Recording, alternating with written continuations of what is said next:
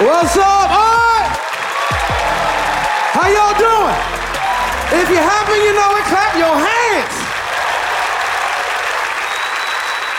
Come on, ain't no church people around us.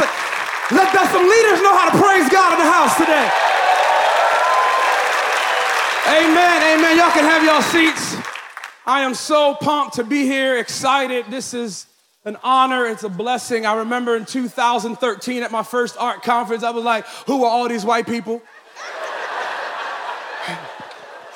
and uh, I am honored that the leadership of this team, and I, there's so many people to honor, and if I honor all of you, it literally, I would, all of my 22 minutes will be gone. Uh, so I need to honor the, the, the OG lead team. Uh, you know, the, the first lead team that I met and that was absolutely awesome, and I just want to honor all of you. But then I got to start in five. Come on, somebody. Like, y'all, I'm so jacked up, it takes five pastors to pastor me. Just want to let y'all know. And so I got to start in five. And, and Pastor Chris, I just want to honor you and Tammy. You're just absolutely amazing. I was so intimidated by you. I still am. But you represent what I need in my life, and that's discipline. And uh, I just thank God for you. And uh, you're my point guard. Uh, so if, if my starting five, you're my point guard, and I, and I love you. Uh, Pastor Dino, Rizzo, and DeLynn, I absolutely honor you. You all are amazing. Uh, you, you, like Cajun, I'm African American. We both like fried food. I like mine with gravy. It's amazing. Um, and uh, I just love you, and you mean everything to me. There's not a day that we don't talk, and you my shooting guard because you just you you you you just come through in big in big games.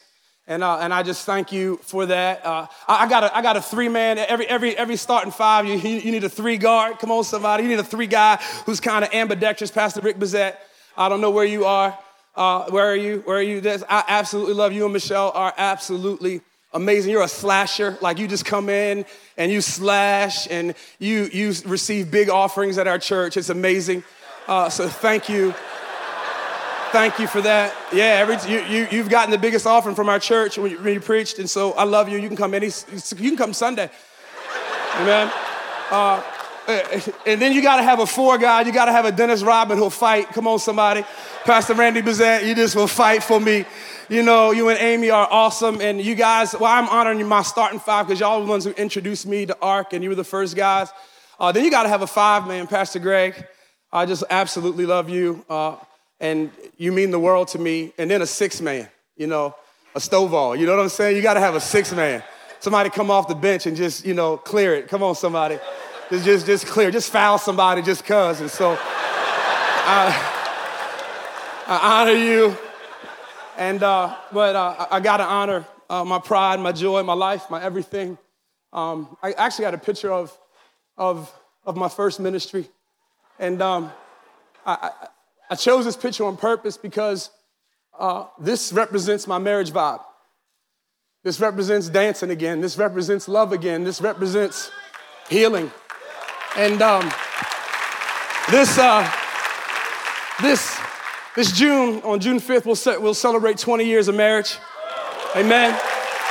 And it's been, it's been the best three and a half years of awesomeness and uh, Irene, I, I, love you. I love everything about you. I love everything that's different about you. I love how you love me. I love how you love our kids. I love how you love me when I was 420 pounds. I love how you loved me when I was mean and angry and broken. I love how you love me when, when I was hurt. I just love you. I love everything about you. Everything.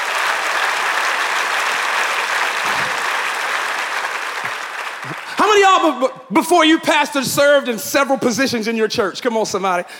Like, like, like in another church. And so I served at my parents' church. My parents are, are watching, and I honor you. I love you. And, and uh, I was executive pastor. I was youth pastor. I was kids pastor. Come on, somebody. I was security. I love being security. Come on, somebody. How many y'all wasn't all the way saved and you love security? Just in case somebody need to be smacked, I'll smack somebody because there's grace for that. Come on. And so I, you know, I love being security, and, and I was also the worship leader. Come on, somebody. I was security and the worship leader, and I led worship from the drums. So I had one of them Janet Jackson mics. Come on, somebody. Singing sunrise, sunset every Sunday. I'm gonna praise his name. And y'all remember that song? Every week, sunrise, I'm gonna praise every week. It was, I don't, I don't even know what it means.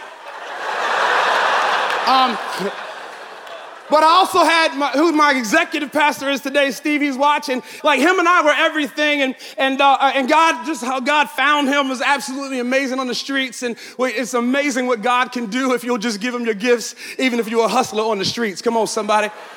And uh, uh, uh, and so Steve was the he was the keyboard player. I was the worship leader, uh, and we had call time at 7 a.m. No Steve, 7:05 no Steve, 7:30 no Steve. Church starts at eight. Come on, somebody! And you know we're in black church, so he got a long time to get there. the start of church, no Steve. The start of worship, so we had to sing a cappella. Come on. So I'm like, I'm mad, I'm angry, I'm texting him, you know, the unholy, the unside, the unholy side of me ain't too holy. So uh, the, the text was inappropriate. Where is Steve? Where are you at? I'm cussing, leading worship. And uh, he never showed up. The whole Sunday, he never showed up. I called him. I was texting him all day Sunday. He never called me back. He was fired. Come on, somebody. How many y'all know that? I couldn't fire him. I wasn't his boss, but I was like, you're fired. And so Monday morning, I get a phone call. Steve, He's like, man, I know you're gonna be upset. I was like, where were you? He said, I was locked up. I said, what you mean?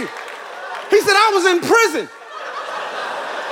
all weekend, and I wasn't gonna use my phone call to say, I'm gonna be late for worship. Come on, somebody.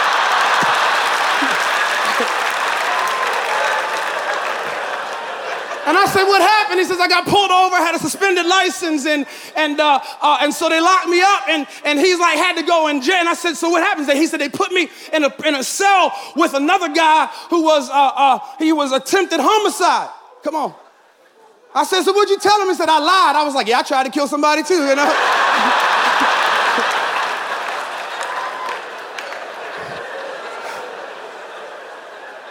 it's crazy how doing ministry we can find ourselves in a prison. We can find ourselves locked up. We can find ourselves setting in the business of setting people free, but in our own internal prisons ourselves. That's exactly where I find Paul and Silas in Acts chapter 16. Paul and Silas are doing ministry. They're spreading the gospel. Come on, somebody. They just left Lydia's house. I love that. They probably had a good meal because Lydia sounds like she can cook. And they're just praying, just going to a prayer meeting. And this little demon is following them, this little girl, and, and she's a, fortune teller, and, and, and, you know, she's irritating them. And, and so they handle that. They're doing ministry, and you know the story. They end up getting falsely accused. They end up getting in the inner prison doing ministry. Doing ministry. Which I pick up here in Acts 16, 22 and 24. It says, A mob quickly formed against Paul and Silas, and the city officials ordered them stripped and beaten with wooden rods. They were severely beaten and then they were thrown into prison. The jailer was ordered to make sure that they didn't escape, so the jailer put them into the inner prison and clamped their feet with stocks. I want to talk to you very briefly from this topic that there's purpose in the prison. There's purpose in the prison. I've come to find out that many of us have been locked up in inner prisons and we're here at a conference learning how to grow a church, but maybe you're locked up in your family relationship and there, and if you're smiling on the outside, but on the inside there's a prison, someone comes and says, how are you? And you say, I'm blessed, but really you're stressed. Someone comes and says, you know, hey, pastor, what a great sermon. And you kind of have doubts and reserves because what you preach, you really don't feel for yourself. And we find ourselves in inner prisons. I want to show you what an inner prison looks like. Can y'all put that picture up there? This is what an inner prison looks like. Yeah, there's a smile on that face. Yeah, there was a guy growing a church. Yeah, there was a guy who could preach to thousands, but he couldn't talk to the one he was laying next to every night. There's a guy who spent time building kids' ministry, but didn't have ministry to his own kids. There's a guy right there who was 420 pounds who was addicted to food and that was his coping mechanism. That was his drug of choice. He was, he was happy. Look, he told a lot of jokes, but those jokes just covered up the internal pain of getting stabbed in the back by people who said that they would always be there, that, that there was internal pain by, by, by, by come on, somebody, by, People who said that they would be with you forever. Staff who said that they loved you, but covenant was only as strong as a paycheck.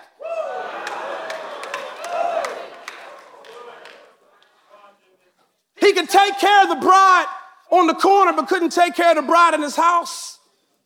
I had to enter prison. And that's where ARC found me in 2013 in an inner prison. It's crazy. We were orphans. We were transitioning our church, and and at that time, we were orphans. We, we were the kind of church that was too black for the white people and too white for the black people. We were called sellouts in our city, and I kind of like that because that agitates me because I am. I'm sold out to the cause of Jesus Christ. But I was in an inner prison. Not only was I in an inner prison, but my family was in an inner prison because what I have come to find out that if you're not pastor in your house, somebody is. And so while I would travel on the road and, and, and, and, and, and, and have uh, uh, my ladder up against the wrong uh, wall and have my scoreboard in the wrong area, my wife began to pastor herself with alcohol. Mm-hmm. Pastor Chris, thank you for that message last night. Because what I have found out is everything may not be sin, but it can lead to sinful side effects. And so that one glass turned into two, that two glass turned into three, that three glass turned into a bottle, that bottle turned into two bottles a night, that two bottles a night turned into vodka in water bottles, hiding it, lying, fights, me with anger issues, punching holes in the wall. It turned into weeks up to Easter, me being in a hotel room, finally at my wits' end, but there was an organization at the time called ARC. Hmm. And I called a guy who was my shooting guard. And I said, I'm done. I can't do this anymore. I don't know what I'm doing. I don't know. And at that moment, I realized that when you're an orphan, it doesn't matter the color of the hands of skin that are feeding you. You just need to, you're just hungry. When you're an orphan, you just want to be loved. I don't care who's going to love me. If you're red, yellow, black, or white, just put your arms around me. And guess what? Those people that I sat all the way up in there, they came and loved us through our junk.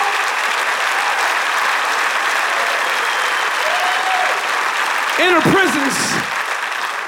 Inner prisons. Peace, pastors don't like to talk about inner prisons. We like to visit prisons, but we don't like to talk about the prison that's in our heart. Come on, somebody. We like to do prison ministry, but we don't like to do kids ministry in our houses. I was in an inner prison, and the pulpit became the wrong scoreboard. My appetite was food and people telling me how good I preached. Inner prisons. We built up our inner prisons with three specific walls. And I don't have time to go into this, but the first wall is the wall of isolation. The wall of isolation is I'm all by myself in a big world. That's isolation. You also will be in an inner prison by the walls of insulation. That's I'm all by myself in my own big world. And I have met so many leaders that don't want to get adopted or don't want to come into another family because they're so used to their own world and you've become a king unto yourself and you don't want to serve anybody. But what I have come to find out that you need to start sowing where you're going. What I have come to find out that you need to sow into the relationships that you want to have that will feed you and see nothing seasons. And what I have found as a pastor that I need somebody to call on Monday when all hell is breaking loose and things aren't going well. Kid is getting kicked out of school. And I love that I got a family called the ARC family. And I found my vibe because I found my tribe.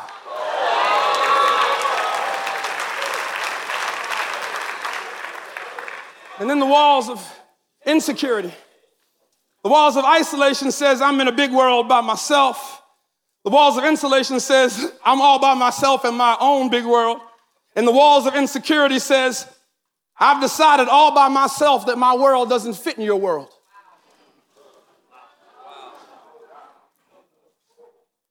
We got to tear the walls down, people. And that's where I find this breakthrough in our relationship, this breakthrough in my wife, this breakthrough in our addiction is how do we escape from the prison that we've been in? I want to tell you that this November 12th, we've been pastoring our church for eight years. And this November 12th, my wife celebrated three years of sobriety. I believe that deserves a shout of praise right there. Guess what, Pastor? Sometimes you need to go to your own altar call. Sometimes we need to have a relationship with God outside of preparing for a message. Can I encourage you that your best days are ahead of you and your worst days are behind you and no weapon formed against you is going to be able to prosper. When you find your tribe, you'll find your vibe. Found my vibe. So how do we how do we break out of these walls? Number one, Acts 16 25, and, and around midnight, Paul and Silas. I love that. Paul and Silas. Not Paul by himself, not Silas by himself. Paul and Silas. Dino and Jimmy. Pastor Chris and Pastor Dino. Rick and Randy. You cannot be caught by yourself. Huh. Man, I'll never forget Pastor Dino showing up. I called him. And I'll be honest with you, I said 26 of the worst curse words he counted. He says, Man, I ain't never been cussed that much in my life.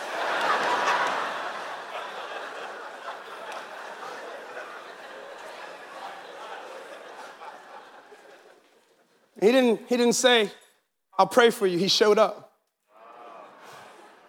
He knocked on my door got in his car, took me around my city, talked to me and said, if you, if you leave in the midst of this, if you leave, you, are you going to be able to tell your son that you did everything possible to stay with his mom?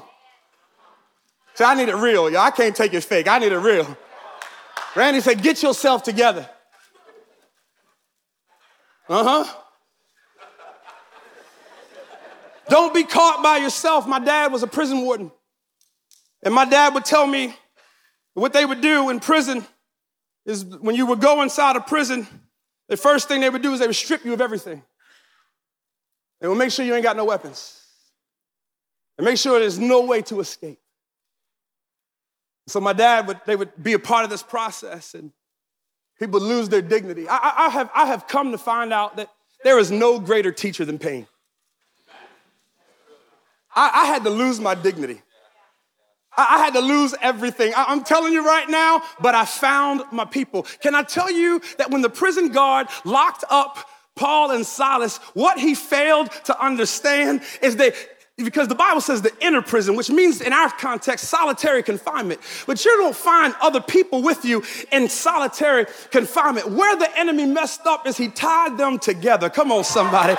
My scripture tells me where two or more are gathered in my name, there I am in the midst. I want you to ask the person next to you, who are you tied to in see nothing seasons? Who are you tied to when you got more month than you got money? Who are you tied to when your marriage is a wreck. Let me tell you something. If I got people, God shows up in the midst of people. I thank God for my starting five. I thank God for my ARC family. And can anybody get God a praise right now that God can save you through people? I found my people. Number two, when you find your people, you find your voice. I found my praise. It says that they begin to sing. Now, if you understand this, I don't have time, but they sang the Hallel, which is in Psalms 113 through 118, which is a song of liberty. And we don't have time, y'all need to look at that. It's amazing. But they sang. And it says the other prisoners were listening. Now, if you understand prison or if you watch a prison show, there's chaos. If you watch a prison show, it's loud. You cannot focus. But can I tell you that there's something that, that a weapon that the enemy didn't know about on the inside of Paul and Silas that he couldn't take from them? Because when they lock you up, they strip you of everything. But the enemy, don't let the enemy strip you of your praise and your voice because praise changes the atmosphere. I'm here to tell you the best weapon that I had, I'll never forget when I went down and after Pastor Dino came and I got on the elliptical at 420. I was sweating after two minutes. And I, I started singing. I was like, I just didn't, I was like, there is power in the name of Jesus. I, I, didn't know what to do, so, but I knew that I needed to bring heaven to earth right here. I need, I, I know that, that, that I, I didn't have it all figured out, but, but at the name of Jesus, every knee shall bow and every tongue shall confess that Jesus Christ is Lord. I don't know what your situation is right now, but I dare you to throw your head up and your hands up and say there is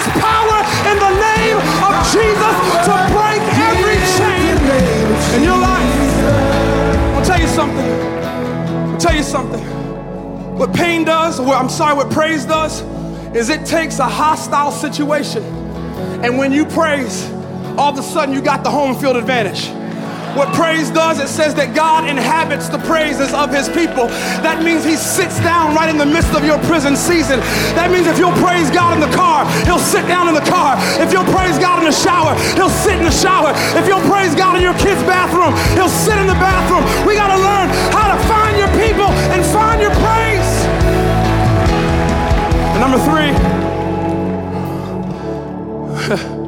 Bible says that everybody's chains were loose. All the doors open. I asked Steve right before I came, I said, So I, I want to be true to the story. What did you do after you got let go? He says, I just left. I said, What happened to the prisoner? He said, I don't know. I was scared. Brought me to this. Just because you're free don't mean you're finished. There's some other chains that need to fall. Somebody needs your story. Somebody needs to be set free. I want you to go find, come on, somebody, some people, find your praise. Come on, somebody, and find another prisoner. God, there is power in the name of Jesus. Can I pray for you? Father, in the name of Jesus, God, I ask that the supernatural power of the Holy Spirit, God, go down and touch and invade every area that does not look like you. God, set us free from the prison of, de- of despair, the prison of doubt, the prison of depression in the name of Jesus. And we cancel the prison of suicide off of every believer, off of every pastor in the name of Jesus. And everybody said a good amen.